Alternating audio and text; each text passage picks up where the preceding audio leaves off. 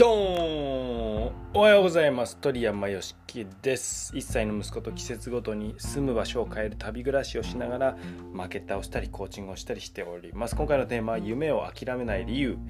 逆に諦めるべき〇〇です。夢を諦めない理由。話していきます。あなたは今夢を追いかけていますか？あるいは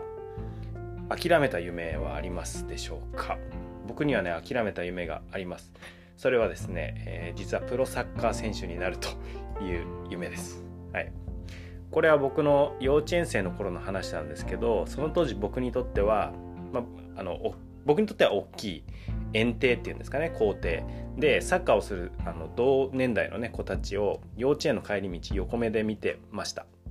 でその時の僕は確かにそのサッカーに興味持っててやりたいという気持ちがあったんですよねでもそれを言い出せなかったんですで後に小学校では少年野球に入るんですけどその時も本当はサッカーをやりたかったように思うんですね。で中学生の時もサッカーをやりたいんだけれども小学校からすでにやってる人たちに、並べないってことで、まあ、バレーボールをやることになって、まあ、バレーボール部で部長にまではなるんですけどでやっと高校で、やってみることにしたんだけれども高校は、えー、サッカーの選抜っていうのがあって、まあ、強豪の学校だったんで選抜っていうのがあってそれ通れなくてサッカー同好会、まあ、サッカー部でやってきた人すら通らないような選考だったんですけどサッカー同好会っていうのになってでも週2回とかの練習でなんかこうね好きなんだけどフェードアウトしていったみたいのがあります。でその背景には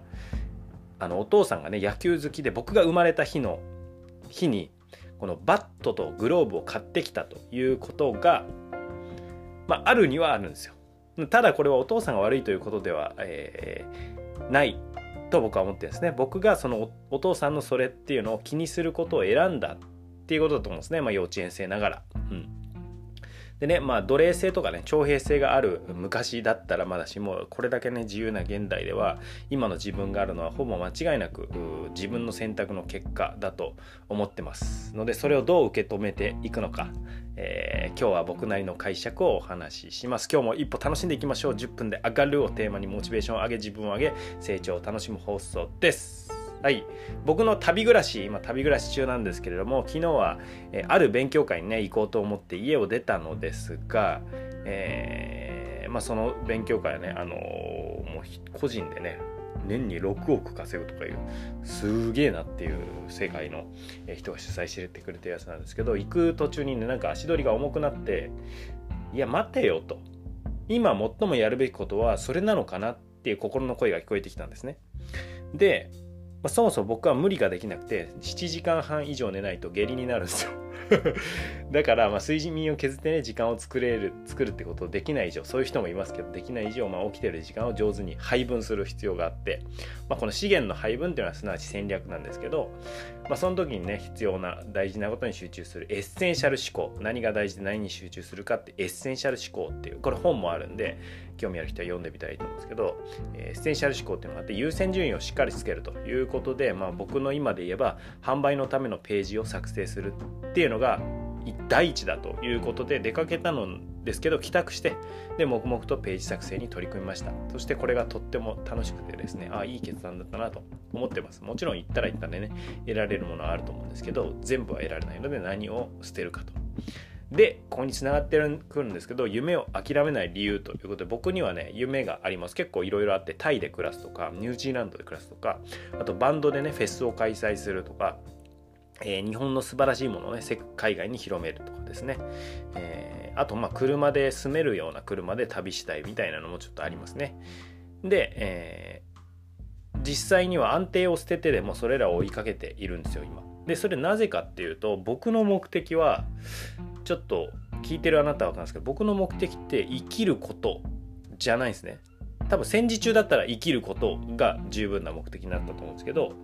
生きることっていうのはもうスタンダードなんで僕の目的としては生きることよりも楽しむことなんですよ。うん、楽しむこと。いやもう生きてなきゃ大丈夫ででじゃねえかっていうのあるんですけどでもこの日本だったらよっぽど別にどんだけ困窮してもあの生活の保障とかってありますし別にそこに甘えるっていう意味じゃなくて究極死ぬお金なくて死ぬみたいな状況って起こりえないなって思うんですね。でまあ安定がなきゃね楽しめないっていうのもそれもそうかもしれないですけど安定してたら楽しいですかっていう問いはあると思うんですよ。安定してたら楽しいのか。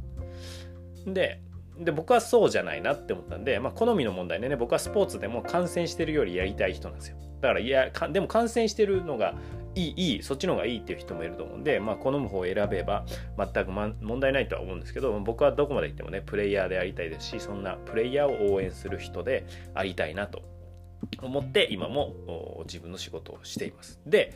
この夢を追いかけるってだけ見たらなんかいいじゃん。夢を追いかけるのがいいじゃんって思うと思うんですけどその時に諦めるべきもの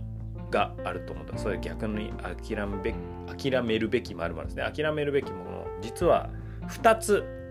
あります。でそれは過去と他者ですね、これを諦められないと多分夢を追うことはできないんじゃないかなと思います、まあ、過去っていうのは過去のトラウマですね。で過去のトラウマって言い出したらきりないですし他者がどう思うかっていうのを思い通りにしようっていうのは傲慢ですよね。で僕の場合だったら具体的に言うとお父さんの思いですよね。野球してほしいなっていう思いが引っかかったり、えー、あるいはそうや僕が自身が言い出せなかった後悔っていうのが過去のトラトラウマっていうかまあ後悔ですね。につながってるかもしれないと。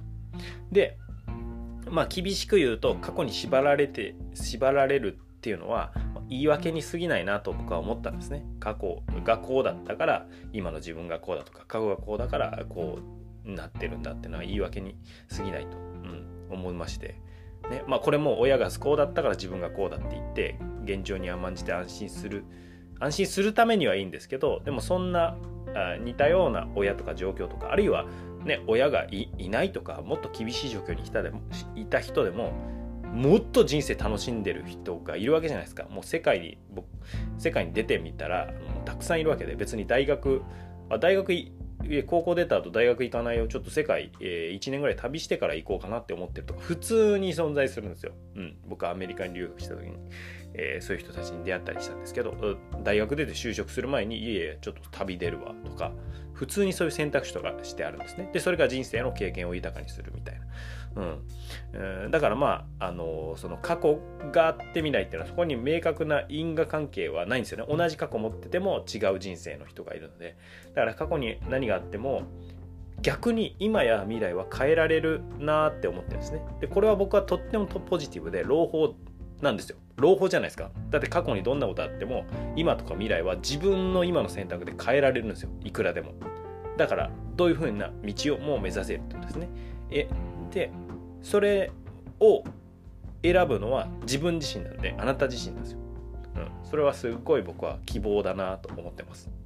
で、えー、今日から一歩と。いう話なんですけど、まあ、僕はねそんな感じで自分で選ぶことを決めてから、まあ、全くね世間のルールレールですねレールに乗ることをやめまして、えー まあ、電気ガス水道のない島に2週間住むとかインド2週間無計画の旅をするとか就職えー、正社員になるっていう就職をしない。で挑戦のために転職どんどんするとか、まあ、転職って言っても教える学校を変えるとかっていうのが僕教師だったんで、えー、あとはプロボクサーになるとかバンドでフェス目指すとか、えー、自分の信念を守れないから起業するとかですね、うん、でそういう選択はまああの驚かれたりもするんですけどすごく満足してます。で満足してる一番の理由がこれでなぜかというと自分で選んだからなんですよね。人に選ばされたとかだったらうわあこっち選んでなかったらって思うんですね。自分で選んだんですよ。でこれ実は幸福度を左右する要素は何かっていうなんかこう研究みたいなのがあって幸福度を左右する一番のものは自己決定感だって言われてるんですよね。自分で決定したかどうか。だから過去のせいにしたり他人のせいにした瞬間に幸福度自体が下がるんですよ。過去がこうだったからとか人がこうだったからってしてもいいですけどイコール幸福度が下がっちゃうのでなのでぜひあなたもこの自分で決める。別にあの2択あった時にどっちも不正解かもしれないしどっちも正解かもしれないし分かんないですよ。選んだらそれを正解になるように一生懸命生きていく。その過程こそをエンジョイするっていうような感覚でいるのいいのいいるといいのかなと思います。僕もそんな感じで生きてて。めちゃくちゃ人生が楽しくなっているので、えー、僕の経験の中での回答としては間違いないなと思ってます。のであなたも自分で決めるということをして、まあ、幸福度自体を上げていってください。夢を追うのもね諦めるのも何かとか誰かのせいじゃなくて自分で決めることですので自分を大切に一歩ずつ楽しんでいきましょう。鳥山よしきでした。今日は、えー、これまたセールスレターといってね大切な大切な、えー、僕のオンラインコース仲間と作ってるオンラインコースを必要な人に届けるための手紙を書きます。Thank you for listening. You made my day. イェイ。